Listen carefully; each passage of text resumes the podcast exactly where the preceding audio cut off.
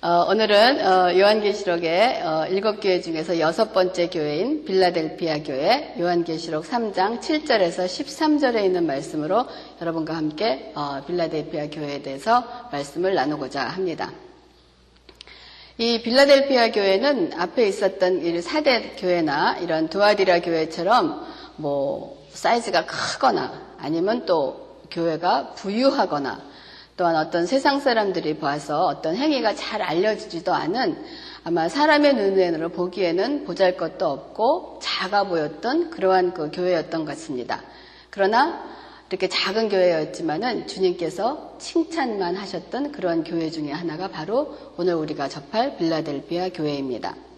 늘 말씀드리는 것처럼 주님께서 이 일곱 교회를 주실 때 항상 인사말로 주님의 요한계시록 1장에 나왔었던 그 주님의 거룩한 그 모습을 표현해 주셨던 그 말씀으로 각 교회마다 그 주님의 형상을 나타내는 말씀으로 인사말을 하고 계십니다.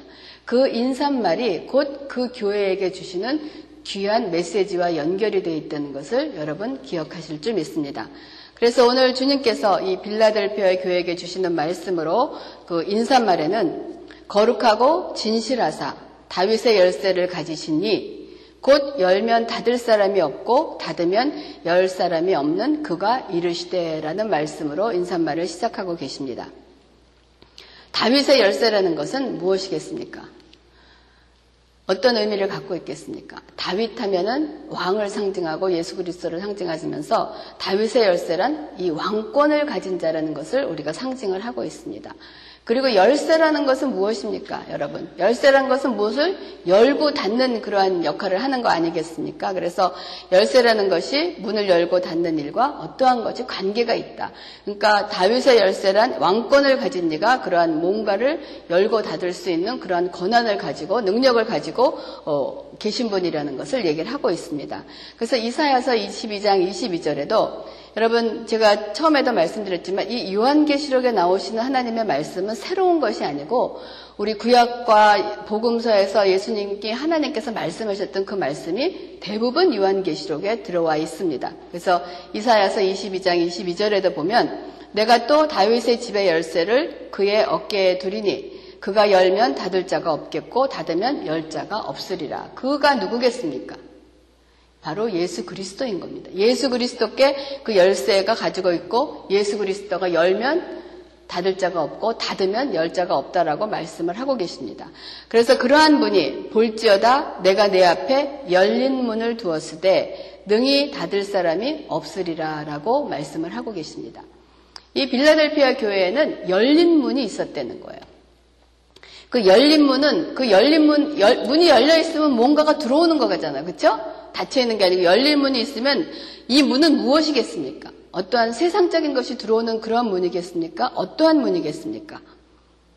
그래서 바로 요한계시록 4장 1절에 보면 내가 보니 하늘에 열린 문이 있는데 내가 들은 바 처음에는 내게 말하던 나팔 소리와 같이 이렇게 천상의 예배에 대한 말씀을 시작할 때 하늘에 열린 문을 바로 요한, 요한이 보고 있습니다.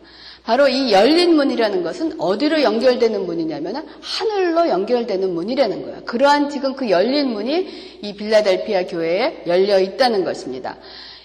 성전, 다시 말하면 이 교회에는 열려 있는 문이 있어야 된다는 거예요. 어느 교회든지 그 열려 있는 문이 있어야 되는데 그 문에서는 무엇이 나와야 되겠습니까? 주님께서 허락하신 열린 문에서는 도대체 무엇이 나와야 되겠습니까? 세상에는 많은 교회가 있습니다. 그러나 이 빌라델피아 교회처럼 주님께서 말씀하신 내가 너희에게 열린 문을 주었을 때 해서 그 열린 문이 있는 교회는 많지 않을 것입니다. 하나님께서 주셨는데 그 열린 문이 없는 교회는 교회의 구실을 할 수가 없다는 것입니다. 그러면 이 열린 문을 통해서는 무엇이 나와야 된다고 생각을 하십니까? 여러분 지금 이 마음속을 한번 생각해 보세요. 열린 문에서는 무엇이 나와야 되겠는가? 이것이 에스겔서 47장에 가면 에스겔이 환상에서 그 에스겔이 그 성전 문 앞에 서 있는데 환상을 봅니다. 그러면 성전 문 앞에 서 있는데 성전 문지방 밑에서부터 물이 동쪽으로 흐르다가 성전 오른쪽 재단 남쪽으로 흘러내리고 에스겔이 그 물을 건너는 그 성전의 물을 흐르는 그 환상을 봅니다. 맨 처음에 그 물이 발목에 찹니다. 발목에 있어요. 그러고 난 다음에 그 물이 점점 차오르더니 어디로 오냐면 에스겔의 무릎까지 올라옵니다. 그 다음에 무릎에서 올라오더니 그 다음에는 허리에 올라옵니다. 허리에 올라오더니 그 다음에 가득해지더니 헤엄을 칠 수 있는 만한 그러한 물이 되는 거예요. 그러고 난 다음에는 그 다음에는 능히 사람이 건널 수도 없는 수영을 해서 건널 수도 없는 그러한 물이 차여지는 그러한 환상을 봅니다. 그래서 이 강이 그 성전 동문 쪽에서 시작했던 그 강이 흘러서 어디로 들어가냐면 바다로 들어가더니 그 물이 그 바다의 물을 되살아나니라 하는 그 물로 흘러가는 그러한 역사가 일어나고 있습니다. 주님께서 주시는 그 열린 문을 통해서 하나님의 생수의 강의 물결이 흘러나오는 거예요. 그래서 교회, 교회마다 어떤, 어떤 물들은 발목에 차 있습니다. 이것을 우리가 생각할 때 여러분도 여러분 자신도 지금 하나님의 교회로서 여러분도 성전의 문이 여러분에게 열려 있습니다. 열린 문이 있을 줄 믿습니다. 그 열린 문을 통해서 하나님의 성전의 물이 여러분이 만약에 발목까지 차 있다라고 생각을 해보세요. 여러분 발목까지 물이 차 있으면 어때요? 별로 부담을 안 느끼죠. 뭐 걷는데 별로 지장이 없잖아요. 그렇죠? 그렇기 때문에 예수를 믿지만은 하나님의 그 성령의 충만함과 그 말씀에 붙잡힌 바가 발목까지 있는 사람은 교회도 왔다가 세상에 왔다가 뭐 별로 불편을 못 느껴요. 그냥 왔다 갔다 왔다 갔다 하는 그러한 신앙을 하게 되는 거예요. 그러다가 발이 무릎까지 차게 되면 어떻게 됩니까? 조금 부담스럽죠. 그렇죠? 걷기가 힘이 들죠. 하지만은 뭐 교회에 발을 붙였다가 세상에 나가는데 별 그렇게 어려움이 없습니다. 그러다가 그 물이 어디까지 오나 여러분의 지금 물이 어디까지 와 있나 한번 해보세요. 그 물이 이제 허리에까지 옵니다. 허리까지 오면은 조금 부대끼죠. 나갈 수도 없죠. 그렇죠? 나가기는 이제 좀 힘든 거야. 그러니까 이 신앙생활을 하면서 이 물이 허리까지 차이면은 이거는 내가 세상에는 좀 나가고도 싶은데 이건 나갈 수도 없고 하는 그러한 그 곤욕과 이 많은 그러한 그 어려움이 생기는 거예요. 그러니까 예수를 믿으면 하나님을 믿으면 다 좋은 일만 있을 줄 알았는데 발목에 쳤을 때는 그냥 예수가 좋은 것 같고 세상에도 나가 이런데 점점 물이 이 허리까지 차오면 이제는 힘이 들어지는 거예요. 그래서 조금 더 나아질까 했는데 그 다음에 그것이 이 가슴까지 차오면 어떻게 됩니까? 이제 숨쉬기도 답답한 거예요. 이거는 예수를 안 믿자니 이제는 안 믿자니 무서워서 세상으로 갈 수도 없고 또 예수를 믿어보자니 정말 이 앞에서 이 가슴까지 물을 차서 답답해서 어떻게 할 수가 없는 거예요. 참은 이것이 우리의 신앙의 어떠한 그 모습을 보여주는 것입니다. 그래서 그 시기를 넘어서 이제는 내 물을 머리를 넘어서 어떻게 되냐 수용을 할 수 있는 단계가 되는 거예요. 수용을 할 수 있는 단계가 되면 이거는 얘기가 달라지는 것입니다. 허리에 차있을 때, 이 가슴에 차있을 때하고 거예요. 여러분, 물에서 수영을 잘하는 분은 물이 적은 게 좋아요? 많은 게 좋아요? 적으면 그냥 얼마나 그러겠어요. 물이 많을수록 그 수용을 할 수 있는 어떠한 그러한 능력이 생기는 것입니다. 그것처럼 우리 하나님께서 우리에게 성전의 문을 열어주시고 하나님의 물을 성령의 물을 그렇게 보내주시는 거예요. 그래서 이제는 수용도 할 수 없을 만큼 머리를 넘어서 인간이 사람이 능히 넘을 수 없는 그러한 물이 어디로 가느냐? 바다로 흘러 들어간다 바다로 흘러 들어간다는 것은 세상을 얘기하는 것입니다. 하나님의 물은 바다로 들러가서 그 바다를 고치는 거예요. 바다를 소생시키는 일을 하는 것이 바로 열린 문이 하는 그 역할을 하고 있습니다. 그리고 나서 에스겔서 47장 12절에 계속 강 좌우 가에는 각종 먹을 과실나무가 자라서 그 잎이 시들지 아니하며 열매가 끊이지 아니하고 달마다 새 열매를 맺으리니 그 물이 성소를 통하여 나옴이라. 그 열매는 먹을만하고 그 잎사귀는 약 재료가 되리라라는 말씀을 하고 있습니다. 이 생수의 강에 흘러 들어와서 그 열리문을 통해서 무슨 역사가 일어나느냐? 살아나는 역사가 일어나는 것이 바로 빌라델피아 교회의 열린 문에서 일어나는 그러한 역사였습니다. 그래서 아마도 어, 이러한 여기에서 아마 힌트를 얻어서 그 열린이라는 그 단어를 사용했는지 모르겠습니다. 여러분 열린 문 하면 여러분 생각나는 것이 뭐가 있습니까? 혹시 여러분 열린 예배 이런 거 생각 안 나세요? 뭐 예배의 종류가 있는데 열린 예배를 많이 해서 열린 예배라는 그 이거를 교회에서 사용을 하는데 저는 개인적인 견해로는 그 열린 예배를 찬성하지 않습니다. 그 목적은 아마 그 믿지 않는 사람들을 교회에 쉽게 오게 하기 위해서 어, 떤 예배 양식을 바꾸고 그 다음에 이제 뭐 목사님들이나 이런 분들도 옷차림을 좀 이렇게 이렇게 넥타이를 맨 거를 빼고 뭐 좀 타이도 없이 이렇게 뭐 좀 캐주얼하게 바꾸고 또 예배 형식 중에서 어떤 간증도 들어가고 또 연극도 들어가고 또 춤도 들어가고 또 이렇게 우리가 아는 유명 인사들이 어떠한 그 간증이나 이런 거를 예배해서 그 예배의 교회의 문턱을 낮추고자 하기 위해서 그러한 열린 예배의 형태를 가지고 열린 예배를 합니다. 네, 좋습니다. 그거 필요해요. 이건 전도의 방법으로 할 수가 있지만은 저는 개인적으로는 그 예배라는 이름이 붙을 때는 예배는 아무나 할 수가 있는 것이 아닙니다. 예배는 하나님께 드리는 것이고 하나님께 예배하는 자는 하나님의 자녀가 아닌 사람은 하나님께 예배할 수가 없습니다. 예배라는 것이 그냥 아무나 모여서 그냥 노래 부르고 뭐 하나님의 찬양을 하고 간증을 한다고 해서 예배가 아닌 거죠. 하나님께 우리가 드리는 그 예배라는 예배가 붙어 있는 곳에서는 우리가 느끼면 하나님의 성전에 하나님께 우리의 산 제사를 드리는 거고 하나님을 알지 못하는 자가 어떻게 하나님을 예배할 수 있겠습니까? 그래서 우리가 하나님께 예배를 드릴 수 있다는 것은 얼마나 하나님 앞에 특권이며 우리가 하나님 앞에 정말 그 받은 축복이 얼마나 큰 거를 여러분 깨달을 수 있기를 바랍니다. 우리가 예배를 드릴 수 있다는 것이 얼마나 큰 특권이며 그 예배는 아무나 드릴래야 드릴 수가 없는 것입니다. 그래서 이 만약에 이 교회에 전도하는 자나 교회의 문턱이 높아서 어, 예배에 참석하기 위해서 그런 걸 한다 그러는 것은 어떠한 양식보다는 우리의 그리스도의 삶이 우리 올바른 그리스도인의 삶이 교회의 문턱을 낮추는 것이고 우리가 그리스도인으로서 그리스도인답게 살게 못하기 때문에 문턱이 높아진 것은 사람들이 오지 않는 것은 높아진 것이 아닌 거예요. 외면하기 때문에 오지 않는 것입니다. 그래서 우리의 그리스도인의 그리스도인으로서 올바른 삶을 살아질 때 세상에 있는 많은 사람들이 우리의 물이 흘러서 세상으로 가서 그 세상을 고치는 것처럼 우리가 그러한 역할을 할 수 있어야 되는 거예요. 근데 이러한 역할을 했던 것이 바로 빌라델피아 교회가 이러한 일을 지금 하고 있었던 것입니다. 그래서 주님께서 내가 내 행위를 아노니 내가 작은 능력을 가지고서도 내 말을 지키며 내 이름을 배반, 하지 아니하였도다라고 말씀을 하고 계십니다. 이 지금 요한계시록에 나오는 일곱 교회는 다 똑같이 빌라델피아 교회도 다른 일곱 교회와 같이 외부적으로 정치적으로나 경제적으로나 핍박이 있었고 우상 숭배에 대한 그런 광여도 있었던 것은 그런 똑같은 상황에 어려운 상황에 있었던 그러한 교회입니다. 그러한 그러한 상황에서 어, 버가모 교회처럼 어떠한 순교자를 내거나 그렇게 하진 않았지만은 지금 주님께서 빌라델피아 교회를 행해서 작은 능력을 가지고서 이겨냈다라고 말씀을 하고 계십니다. 작은 능력이 무엇이겠습니까? 아마 세상의 눈으로 볼 때는 작아 보이는 것이었겠죠. 또 이 교회가 어떠한 세상적으로 말하는 권력과 힘을 쌓으려고 하지 않았던 것이었습니다. 어떠한 그, 뭐, 큰 교회, 어떤 그, 이, 한국 교회 이렇게 보면은 어느 교회는 뭐, 뭐, 많은 유명한 정치인들이 많이 모이는 그러한 교회, 또, 또 어느 교회는 또 박사들만 나갖고 굉장히 이렇게 지식적으로 높은 그런 그 인테리 한 그런 교회.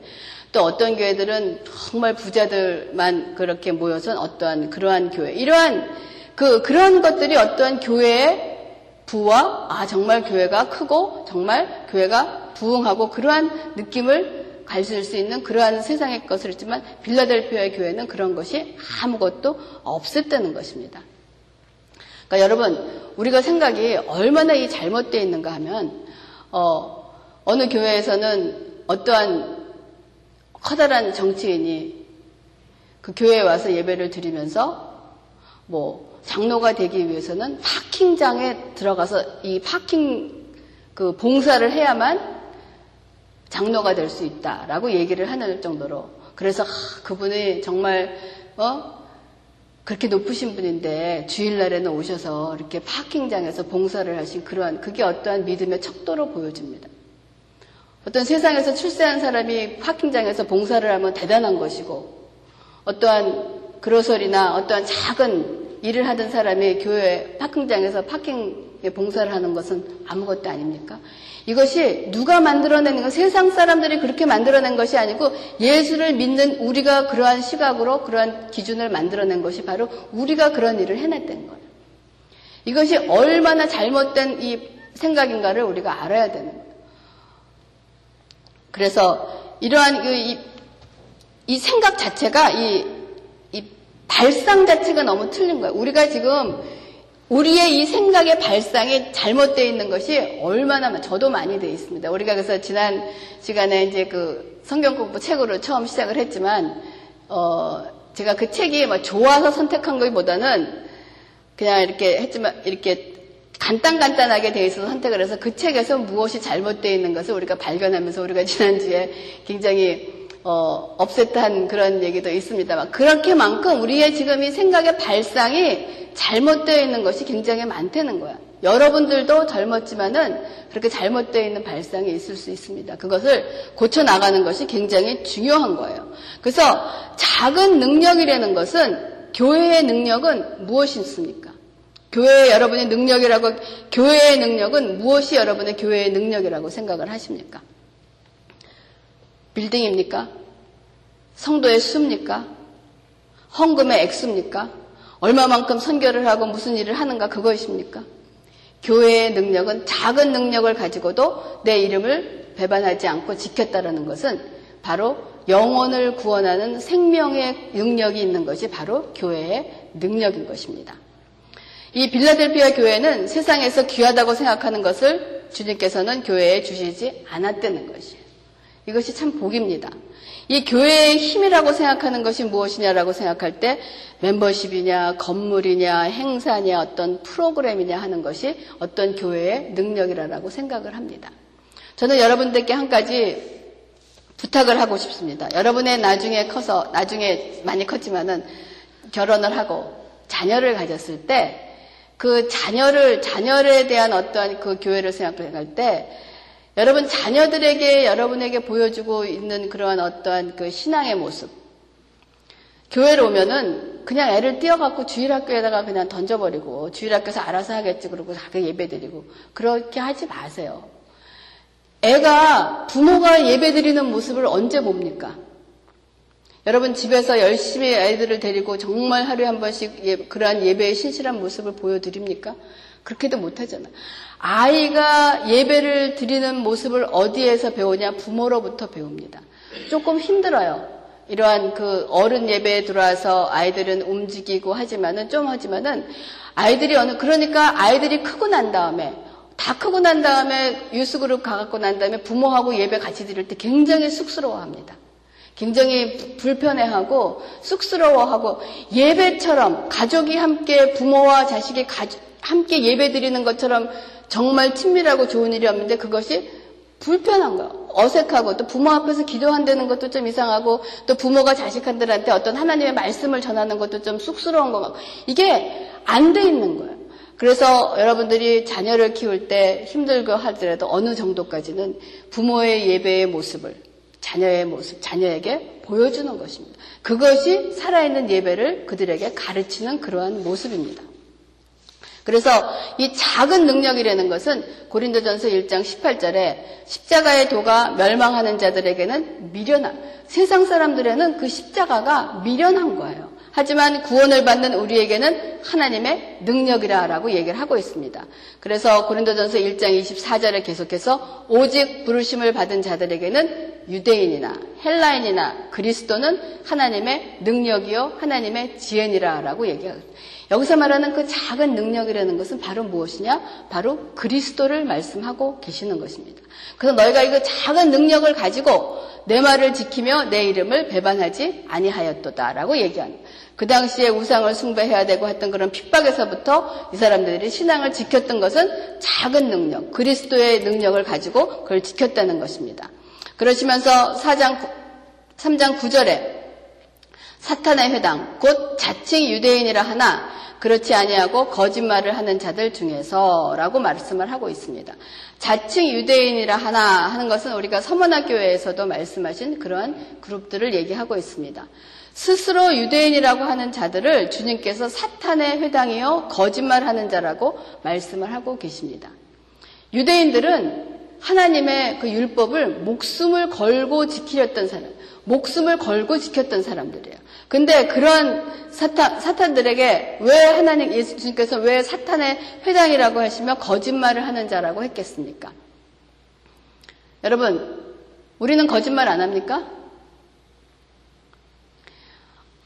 우리는 의도적이 아니라도 어떨 때는 나도 모르게 어떤 순간을 대처하는 방법으로 그냥 자동적으로 거짓말이 나올 때가 있지 않습니까? 저는 있어요.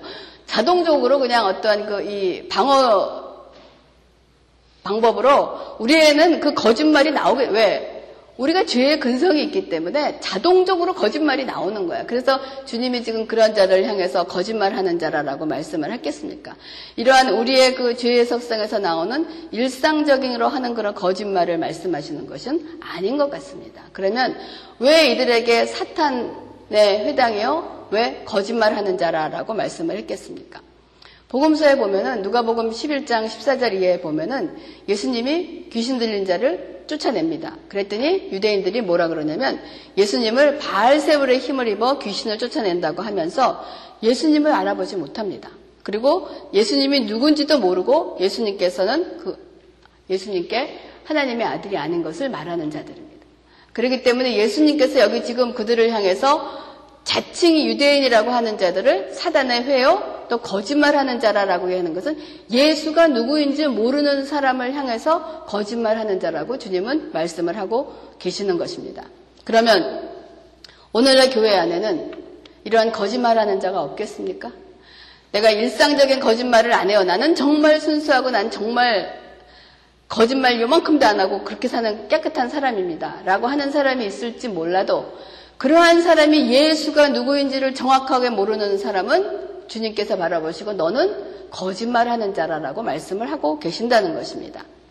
그래서 이러한 자들을 몇틀 내게 주어서 그들로 와서 내 발에게 절하게 하고 내가 너를 사랑하는 줄을 알게 하리라 라고 하는 말씀은 쉽게 다시 말하면 빌라델비아 성도들에게 주님께서 너희들이 진짜임을 내가 증거해 주겠다 하는 그런 말, 니들이 진짜야 라고 주님께서 지금 말씀해 주고 계시는 것입니다. 그래서 10절에 내가 나의 인내의 말씀을 지켰은 즉 내가 하는 그 말씀을 하고 있습니다. 그래서 여기서 내가 나의 인내의 말씀을 지켰은 즉 내가 또한 너를 지켜 시험의 때를 면하게 하리라 라는 말씀을 하고 있는데 내가 이러한 여러분 지금 이걸 읽으시면서 나의 인내의 말씀을 지켰은 즉 그러니까 어떻게 했을까? 와 우리가 인내하면서 기다리고 참고 나의 어떠한 인내를 생각하고 계시지 않습니까? 이게 우리 한국말의 표현이 이렇게 된 거예요. 이거는 내가 어떠한 인내를 잘해갖고 그걸 지켰다는 것이 아니고 나의 인내의 말씀이란 예수님의 인내에 대한 말, 예수님이 하신 그 인내의 말씀이라는 거예요.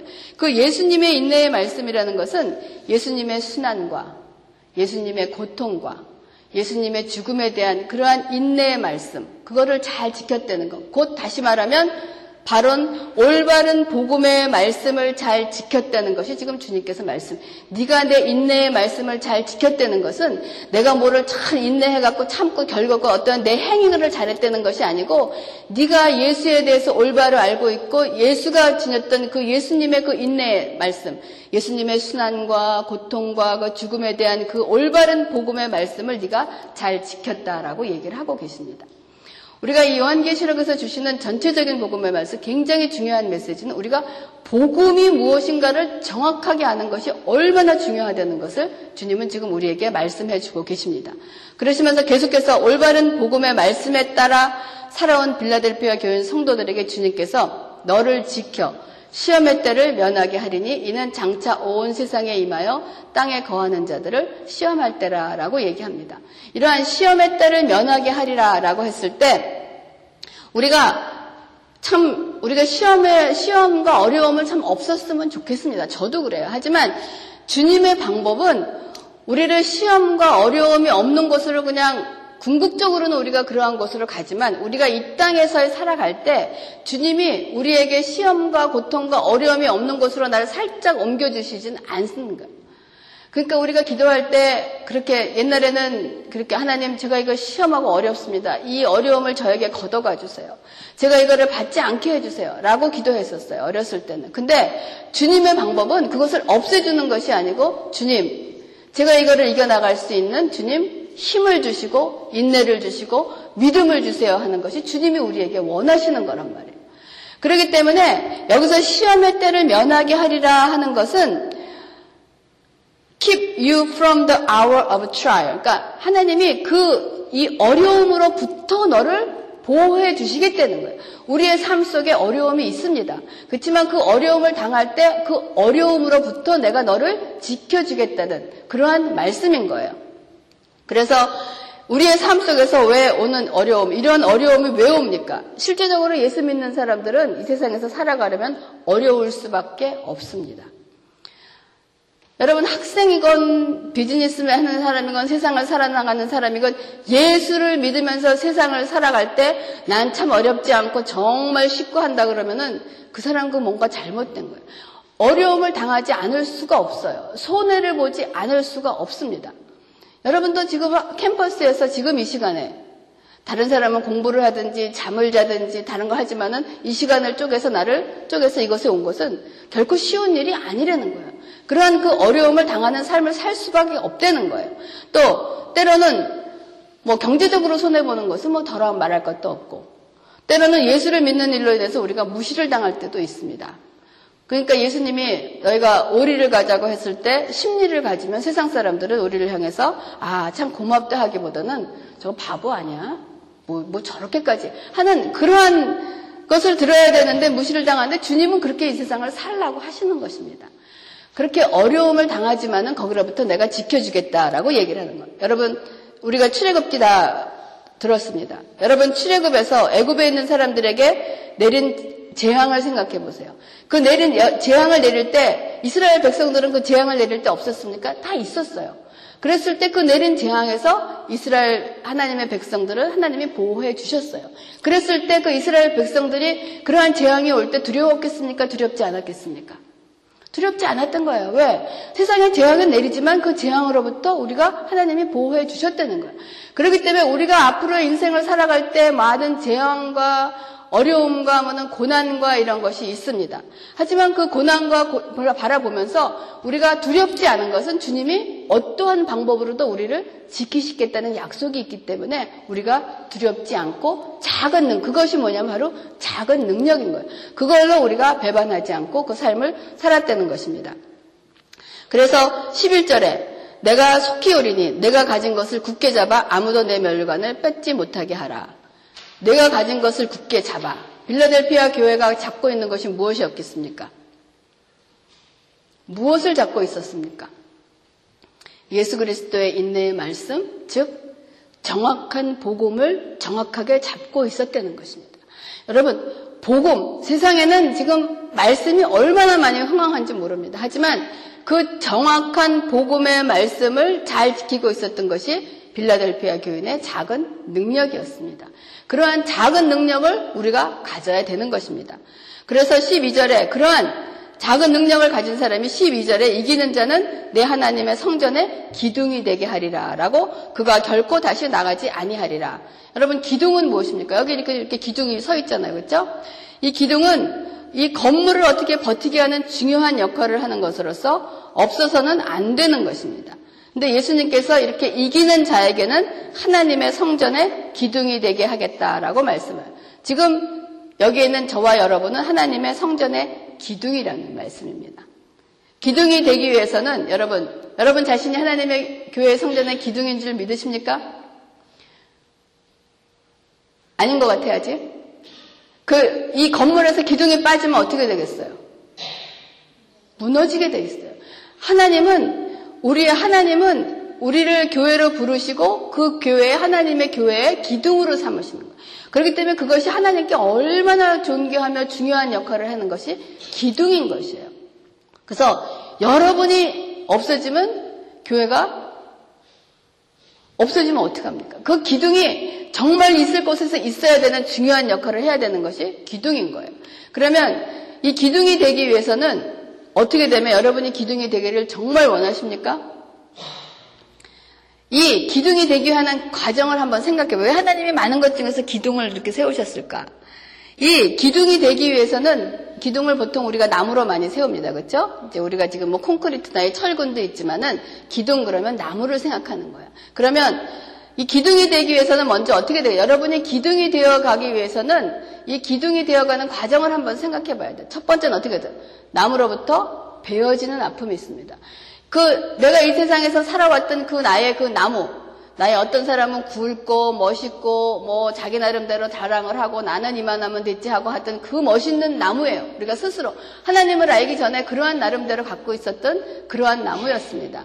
그런데 어느 날 하나님을 알게 되고 난 다음부터는 어떻게 되느냐? 그 나무의 밑둥이 확 잘라진 거예요. 잘라지니까 어떻게 되겠어요? 잘려져 나가는 그 아픔과 어려움이 있습니다. 그러니까 어떠한 그 나의 그 완전의 그 삶의 터전이 나의 모든 생각과 목표와 나는 이런 곳에서 나의 이런 아름다움을 한번 펼쳐보리라라는 그런 생각을 하고 있었는데 어느 날 예수님을 만났더니 밑둥이 싹 잘라진 거예요. 얼마나 아프겠습니까? 이 아픔은 말할 수가 없는 거예요. 그랬을 때 그 아픔 했을 때 나무가 잘려졌습니다. 그냥 밑둥만 싹 잘려졌으면은 또 좋을 텐데 어떻게 되겠습니까? 그 다음 과정은 어떻게 되겠습니까?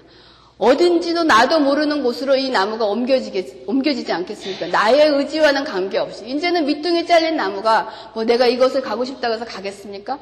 그거 없이 나의 어떠한 그 의사에 관계없이 어딘가로 옮겨질 것입니다. 그러고 난 다음에 그 나무를 견고하게 쓰기 위해서 물에다가 집어넣는 거예요. 물에다가 집어넣으니까 얼마나 고통이 있겠습니까? 그냥 물속에서 이리 치우고 저리 치우고 했다가 언젠지 모를 언젠가 날 또 꺼내줄까 해갖고 이제 어느 날 보니까 물에서 또 건져내신 거예요. 아 이제 살았나 보다 그랬더니 그 나무를 끌어다가 그늘에다 갖다 놓고 말리시는 거예요. 그러니까 그늘은 또 어떻습니까? 뭐 세상이 알아줍니까? 축축하지요, 뭐 어렵지요, 뭐 그늘에서 그거를 또 그냥 알아주지도 않은 어떠한 것서 축축하게 그 나무가 말릴 때까지 야, 그러니까 이제 뭐 한 번 이렇게 해서 이제 다 말랐으니까 이제 또 나를 데리러 오는 거야. 그래서 아, 이 정도면 됐나 보다라고 했더니 말랐더니 다시 또 물속으로 집어넣는 거야. 더 견고하게. 그러니 아 예수 믿어서 어려우면서 이 정도의 고난과 교통을 겪고 나서 아, 이, 이 정도면 좀 됐나 보다라고 했는데 다시 물속으로 들어가니 도대체 하나님 이건 무엇입니까? 라고 하면서 물속에 들어갔다가 또 나왔다가 하는 것을 몇번 견고하게 되기 위해서는 그 나무에 축축했다가 말 햇빛에 말리면 또 시간은 빨리 되지만은 안 되는 거예요. 햇빛에 말리면 안 되는 거예요. 세상의 어두운 그늘 속에서 우리의 삶 속에서 어떤 그러한 그늘이 생겨지는 것입니다. 그래서 아 이제는 좀 됐나 보다라고 했더니 어떻게 됩니까? 그 다음에는 그 나무 겉에 있는 그 껍질을 벗겨내니 얼마나 아프겠습니까? 이제 껍질을 벗겨내기 시작을 하는 거예요. 껍질을 벗겨내니까 내가 갖고 있던 생각이나 내가 좋아했던 거, 나의 모든 생각을 그냥 그 껍질을 벗겨내니 이 그리스도의 삶이 결코 쉽지 않은 거예요. 그래서 껍질을 다 벗겼더니 이제 껍질만 벗겼으면 이제 됐으니까 됐나 보다 했더니 그 다음에 뭐가 있겠습니까? 대패로 밀기 시작하지 않습니까? 그 반들반들하게 밀고 그 다음에 이제 뭐 대패로 그러니 베어진 아픔을 생각하면은 베어지는 것이 오히려 낫지 그 고탄을 겪으면서 생각할 때 하나님의 그 어떠한 이 건물의 하나의 기둥이 되어 가기 위해서도 이 나무 자체도 그러한 고난과 그러한 과정을 겪어갑니다. 하물며 하나님의 성전이 되어가기는 우리를 하나님 만드시기 위해서는 나무도 그렇게 하시는데 우리는 어떻게 하시겠습니까?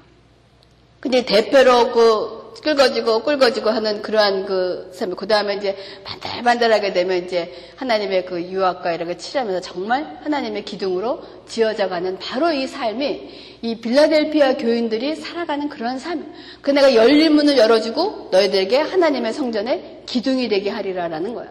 그러니까 여러분은 지금 밑둥이 잘려진 거는 다들 잘려졌어요.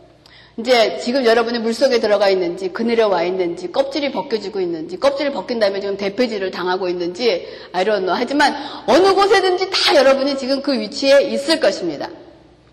그래서 이렇게 기둥이 되어가는 그리스도의 삶이 지금 말씀드린 것처럼 결코 쉬운 것은 아니지만은 이것이 우리의 소망이 되는 것. 하나님의 영원한 나라의 그 기둥으로 세워지기 위해서 이러한 고통을 하나님께서 우리에게 허락하셨다는 것. 이건 아무나에게 주시는 것도 아니에요. 이것도 하나님이 받은 백성에게 이러한 것을 받는다는 것도 얼마나 축복인지 모릅니다. 그러면서 이 세상 사람들은 작고 가난하고 핍박을 받는 빌라델피아 교회에게 저게 무슨 교회냐. 또 교회도 아니지. 지금 뭐들 하고 있는 거냐. 고작 예수 잘 믿는다고 하는 것이 그거냐. 라고 하면서 뭐 숫자도 없지, 뭐 돈도 없지, 뭐 건물도 없지, 뭐. 그게 뭐 교회야, 교회? 라고 하는 사람을 들을지 모르지만은 하나님은 그거를 보시지 않고 진실된 복음을 굳게 잡고 살았던 지금도 겉으로 보기에는 초라해 보이더라도 진실된 복음을 굳게 잡고 있는 우리를 향해서 지금 주님이 말씀을 하고 계십니다. 너희가 진짜야.